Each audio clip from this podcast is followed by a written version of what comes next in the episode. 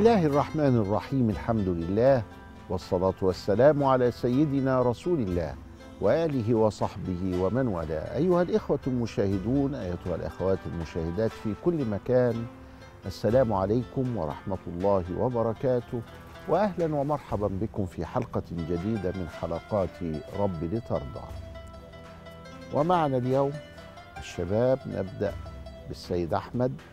هل معك السؤال؟ نعم مولانا تفضل. حضرتك كنت كلمتنا عن تأثير الذكر.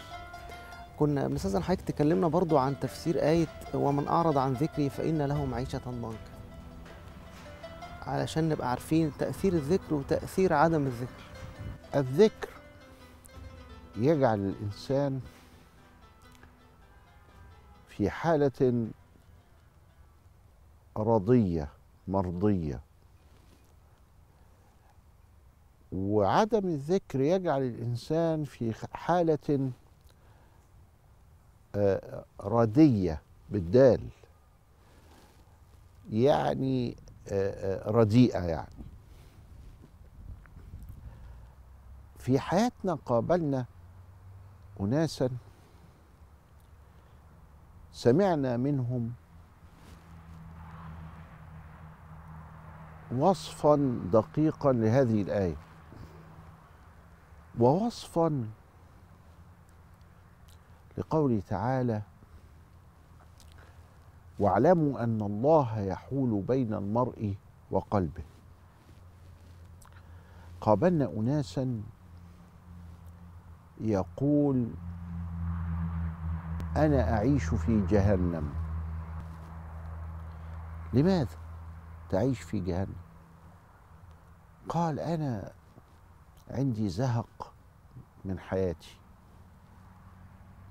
لأنني كلما سلكت مسلكا أظن فيه السعادة لا أجد فيه السعادة. ظننت السعادة في الأكل فأكلت ولكني لم أسعد. فظننت السعادة في الجنس فلم أجدها. في الجنس. ظننت السعادة في المال. ظننت السعادة في شرب المخدرات. ظننت السعادة في أشياء كثيرة جدا. وسلكت كل هذه الطرق. وفي النهاية أدمنت بعض هذه المعاني كالإدمان على الأكل أو على الجنس أو على المخدرات ولا أستطيع الفكاك منها ولا أشعر بسعادة وأشعر أنني في جهنم الحمراء فقلنا له المسألة قد تكون يعني بسيطة وهو أن تتخذ قرارا وتنفذه الآن أنك تخرج من هذا البلاء وتجعله وراء ظهرك وتبدأ حياه جديدة؟ جدد حياتك. ففوجئنا أنه يقول لا أستطيع. أنا في جهنم الحمراء ولا أستطيع الخروج. رأينا هذا النموذج وكان الله سبحانه وتعالى قد أرسله إلينا من أجل أن نفهم كيف أن الإنسان يحال بينه وبين قلبه؟ وكيف أن الإنسان عند فقد ذكر الله سبحانه وتعالى يعيش عيشة معيشة ضنكا كما وصفها الله سبحانه وتعالى مجهدة. حاولنا معه كثيرا. أن يعود وأن يترك هذا الحال وكذا إلى آخره لكن قدر الله غالب. انتحر. هذا الشخص كان يعني الغريب يعني يمتلك عدة سيارات شخصية له هكذا. وكانت إحدى هذه السيارات حمراء. اللون. وكان عنده من الأموال ما الله به عليم. ولكن في النهاية لم يستطع أن يكمل هذا الطريق الوعر فانتحر.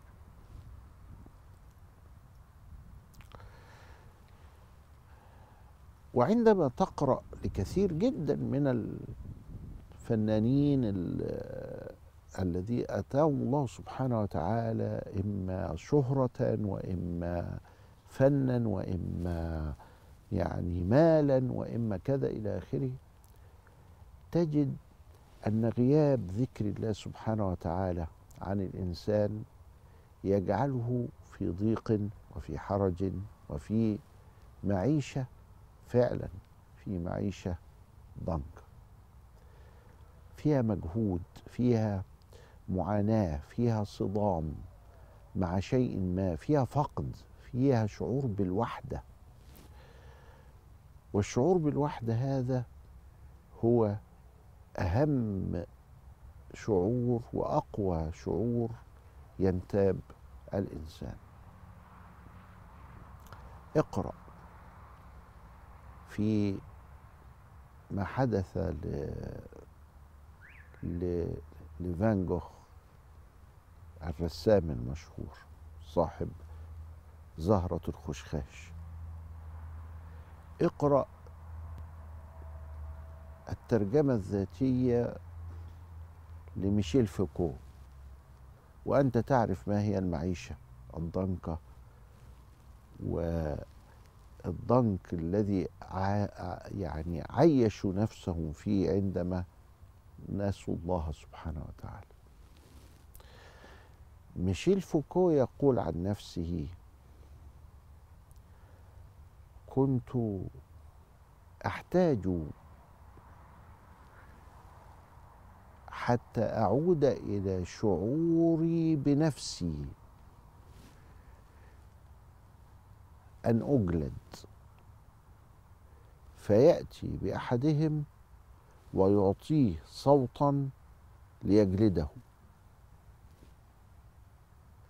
تخيل أن عقل الرجل غاب عن إدراك حس نفسه وأنه حتى يفيق يحتاج إلى هذا الألم الشديد على ظهره حتى يفيق. فيأتي بأحدهم ويستأجره ويعطيه الصوت ليضربه حتى يعود مرة أخرى إلى الشعور بوجوده. عندما انحرف في المعيشة الضنكة رفدوه من جامعات فرنسا فذهب إلى أمريكا. فأيضا واجه الصعاب. لا معيشة ضنكة معيشة ضنك. اقرأ. هذا الذي يعني يعني صار في طريق آخر معاكس لطريق الرحمة وال والحب وصار في طريق نسوا الله فأنساهم أنفسهم. أنساهم. أنفسهم اقرأ لهؤلاء الناس وعن هؤلاء الناس بما قالوه عن أنفسهم وأنت تعرف ما هو أثر عدم الذكر في الإنسان. يعني إيه نسوا الله يا مولانا؟ يعني نسيان الله بيبقى على درجات إما أنهم أنكروه وإما أنه ليس في المنظومة ليس في منظومة حياتهم. ليس أساسا من أساسيات الحياة. خرج من منظومة الحياة. وهذا هو النموذج المعرفي الذي دعت إليه الحداثة. أن نخرج الله ملوش دعوة بينا. ونكتفي بالقوانين التي اكتشفناها للكون وأن الكون يسير بها من غير الله. فإذا كان شخص لا ينكر وجود الله فيقول إن هذا الكون قد خلقه الله ثم تركه يعمل وحده مثل الساعة. وإذا كان ملحدا ينكر أصلا وجود الله ويقول إن هذا الكون يسير وحده.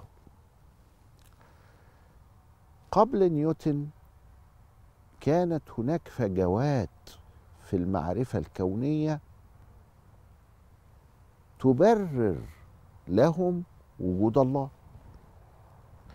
بعد نيوتن نيوتن كان إلهي.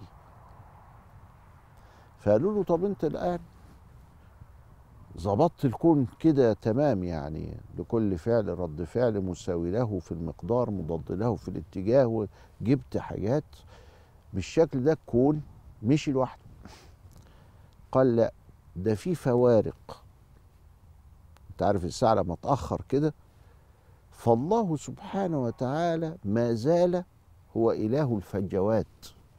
بس الفجوات إحنا اكتشفنا وصلتها لكنه ما زال يصحح هذا الذي خلقه هو أيضا.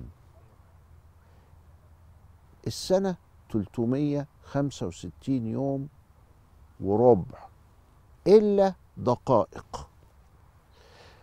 فإحنا بنيجي إيه؟ نصحح الحكاية دي. طب إحنا بنصحح كل أربع سنين بسيطة بنضيف يوم في فبراير بتبقى كبيسة علشان يناير يجي في الشتاء. وأغسطس يجي في الصيف. بس كل 400 سنة الدقايق اللي هي أقل دقايق دي تخلينا ما نضيفش اليوم ده في إيه؟ في آه، آه، فبراير. بحسابة معينة بحساباية معينة. طيب طب والقمر في ال- ال- المد والجزر وكذا. فنيوتن يرى انه هذا الكون وإن كان مخلوقا منضبطا إلا أنه قد وجدت فيه فوارق تحتاج إلى الإله. فقال أنا لا يمكن أنكر الإله لأن الكون مش هيمشي كده. الكون هيتلخبط من غير ربنا. بعد الفاصل هقول لكم وأحكي لكم على شوية حاجات حول هذا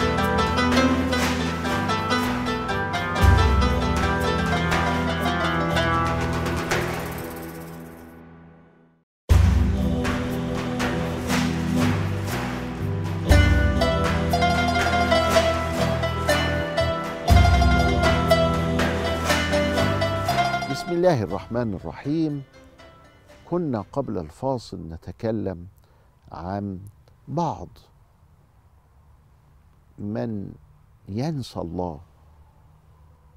وقلنا إن بعض معاني هذا النسيان هو أن يخرج الله من المنظومة.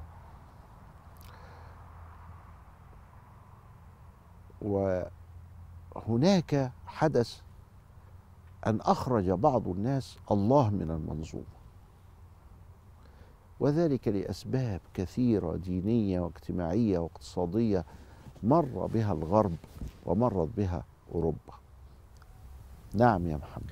حضرتك بتحكي لنا عن ال- الشخص ال- اللي عاش في ضنك وكده وبعدين انتحر. صعب عليا يعني قلبي اتحرك له كده. ولازم يصعب عليا. ولازم يصعب علينا كلنا. لأنه في النهاية هو أخ لنا في الإنسانية. وفي النهاية أنا أقول لك حاجة غريبة أبقى أغرب من كده. الواحد برضو ما يعفيش نفسه من أن أناسا هكذا موجودين. يشعر بشيء من القصور والتقصير. يشعر بشيء من المسؤولية. يتمنى لو أن الله سبحانه وتعالى كان قد وفقه من أجل أن نخرجه من حاله هذا. رقيق القلب هو الذي يعني يتفاعل مع الناس. فقلبك عندما يعني لا يتفاعل مع الناس فهو قلب قاسي والنبي صلى الله عليه وسلم يقول الراحمون يرحمهم الرحمن تبارك وتعالى ارحموا من في الأرض يرحمكم من في السماء. ويقول يا عائشة إن الرفق ما دخل في شيء إلا زانه وما نزع من شيء إلا شانه.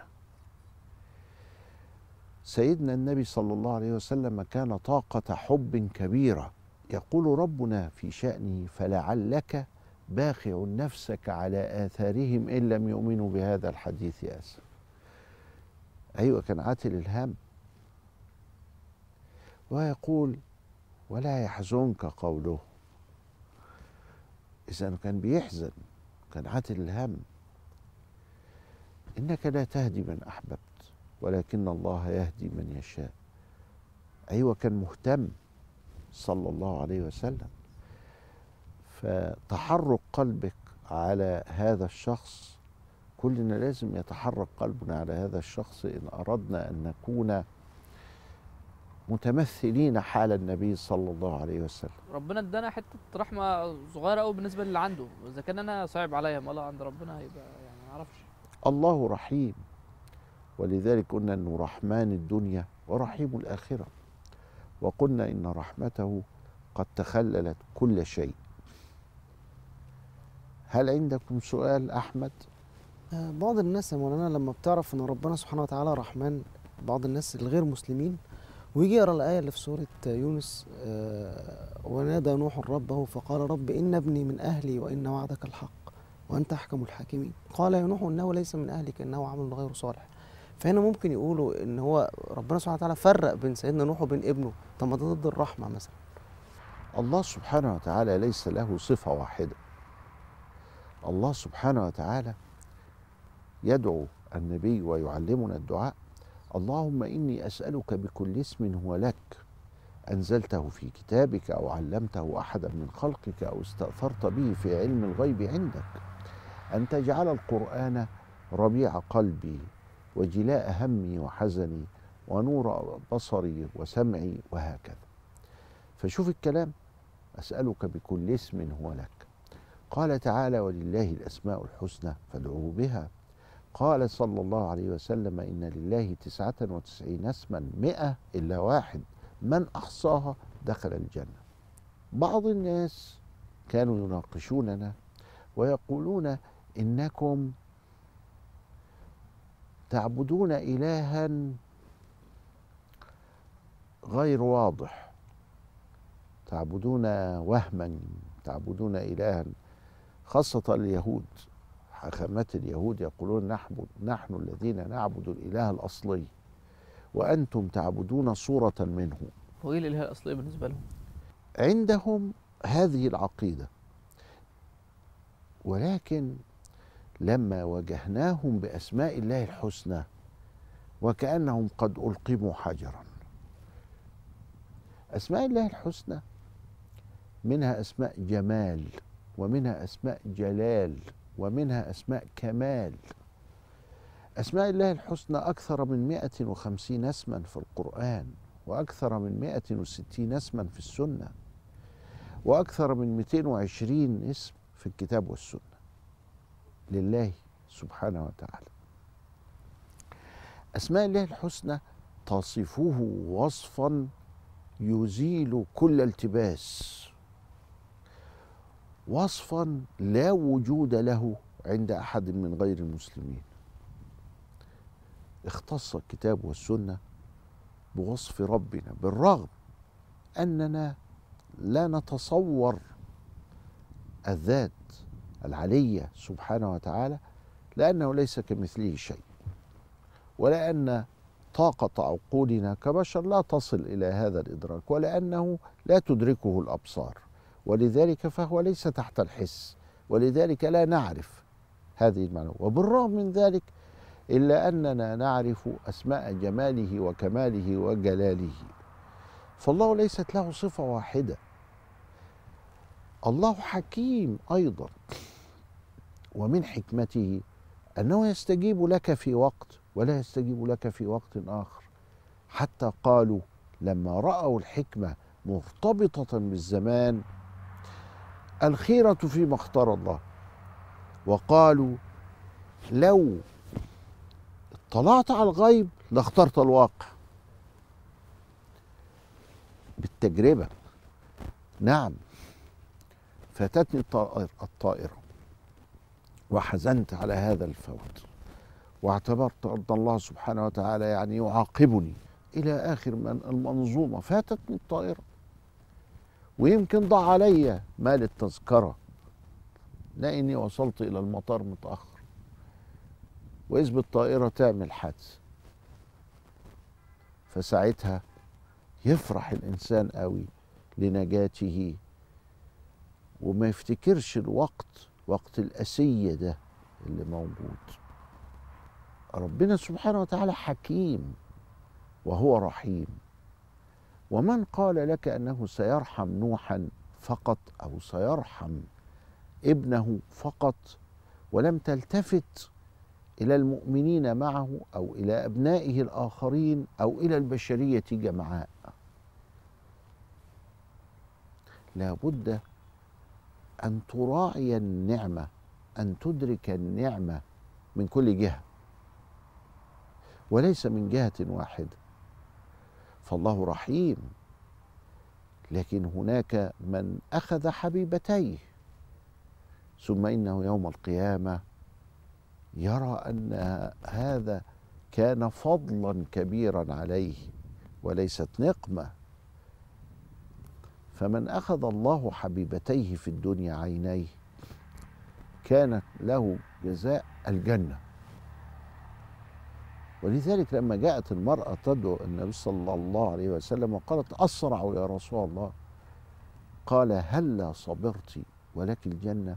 قالت إذا أدعو الله لي أنه أثناء الصرع لا أتكشف هتصبر عشان الجنة. فكانت من من معجزة بقى كرامة لهذه الست أنها كلما تصرع وتخبط برجليها وترفص ما تتكشفش. طب إزاي؟ ده شيء عجيب. اللي سمع الحديث من النبي واللي شاف الست وهي ما بتتكشفش عايز تقول لي ده مش هيزيد إيمانه؟ طب إيه ذنب الست؟ مالهاش ذنب يا عم. ده الست هتدخل الجنة في أعلى عليين. دي هتقول له شكرا يا رب إن أنت دلتني على طريق الجنة. فلما جاء نوح طلب الطلب الفطري إنه ده ابنه وعايزه ينجو.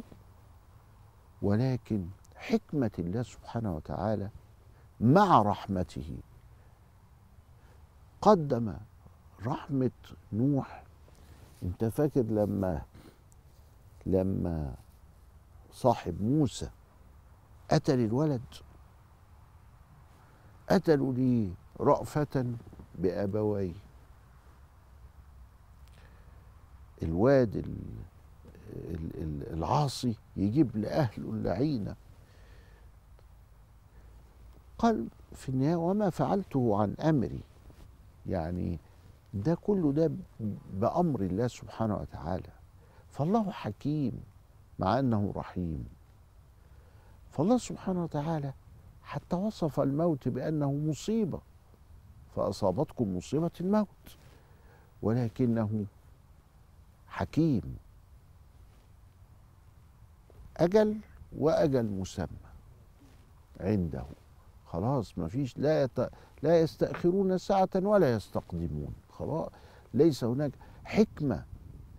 وبالرغم من ذلك هو رحيم. فالله له صفات متكاملة. فهو كما أنه رحيم فهو حكيم.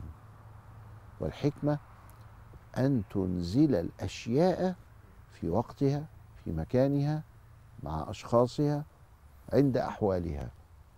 يبقى لابد أن ندرك هذا. يؤتي الحكمة من يشاء ومن يؤتى الحكمة فقد أوتي خيرا كثيرا. فالناس لابد عليها أن تفهم هذا وعلينا أن نفهم هذا. والله سبحانه وتعالى يجمعنا على الخير وينور بصائرنا حتى نفهم مراد الله. إلى لقاء آخر. أستودعكم الله والسلام عليكم ورحمة الله وبركاته.